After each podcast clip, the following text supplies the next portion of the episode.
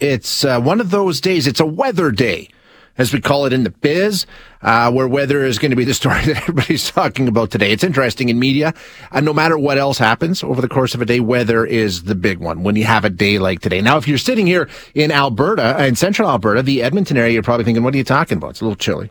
It's a little cold. It's not that bad. I think it's like minus 18, minus 19, getting colder this week. You're right. It's not that bad here. Certainly uh, nothing, you know, untoward. We saw some snow over the weekend, maybe six inches. If I had to guess, I'd say, you know, 10, 12 centimeters, somewhere like that, maybe 15 at the high end. Um, we got off lucky in this part of the province. If you go around the rest of Alberta, pretty much everywhere else today has one kind of weather alert or another. If you're in the far north, if we start north and work our way down. Uh, if you go to the far north, they've got extreme cold warnings in effect. Uh, wind chills near minus 40 today and getting down like the forecast low for Fort Mac tomorrow night is like minus 37, minus 38. Uh, so brutally cold up in the north. And, uh, well, yeah stay warm. Uh, if you go down around the mountain parks and into the Calgary region, that's where you've got the heavy snowfall warning. I think that's probably having the biggest effect so far today. Anyway, I mean, we're talking about a lot of snow. We're going to get an update on that uh, in just a second. And then if you go farther south, you know, down around Lethbridge, that kind of area, now you're looking at an extreme no, what's it called? A winter storm warning, a winter storm warning, uh, which I think means snow and wind. I'm not 100% sure. So if you're sitting in this band, in the Edmonton area, consider yourself lucky. Where it's cold, but it could be a lot worse. How much worse? Let's find out. We're going to check in with Tiffany Lizée, who's the chief meteorologist at Global Calgary.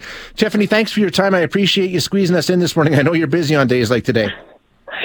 Has been quite busy this morning, Shaye, but you know what? We were ready for it. We knew it was heading our way. Yeah, exactly. We had good warning. This wasn't a surprise storm. I mean, they, they rarely are. Is it, is it living up to the billing though? I've seen some pictures, Tiffany, where it's pretty bad in some parts of Calgary. Like lots of people saying we've already got a foot. Yeah, absolutely. And different variations across the city as well, which often happens mm-hmm. in a city the size of Calgary. So areas in the northeast not quite as hard hit as other areas. But I mean, we're seeing uh, one volunteer weather station in the northwestern corner of Calgary, 38 centimeters. That's accumulation from Sunday, Monday, and into this morning. 30 centimeters on the south side of Calgary, uh, out in Bragg Creek as well. So in and around the city, seeing some heavier amounts and boys, ever causing issues on the, the roads uh, in the city and, and of course those highways. But yeah. a little more snow is on the way. So yeah, a little more. How much are we looking at? I mean, when is this going to wrap up, Tiffany? So flurries are going to continue today across southern Alberta, including Calgary. Not looking at much more snow maybe two to four centimeters today and tomorrow, tomorrow combined. Okay. So the bulk of the snow is behind us. What we're looking at now is uh, that wind. So blowing snow, that light falling snow, reducing visibility. The southern portion of our province is going to continue to see more snow. They could see heavier amounts still throughout this morning. Uh, but combined with that wind, it's really causing issues on the highways. Is that the difference? The heavy snowfall warning in areas like Calgary and the mountain parks, and then you've got the winter storm warning uh, further south. Is it because now we're throwing wind into the mix? Is that what changes it? Yeah, exactly. And some heavier amounts of snowfall at times as well. So that's the difference between that winter storm warning okay. and that snowfall warning. You're not only dealing with, with snowfall, but you're dealing with the strongest winds in the province.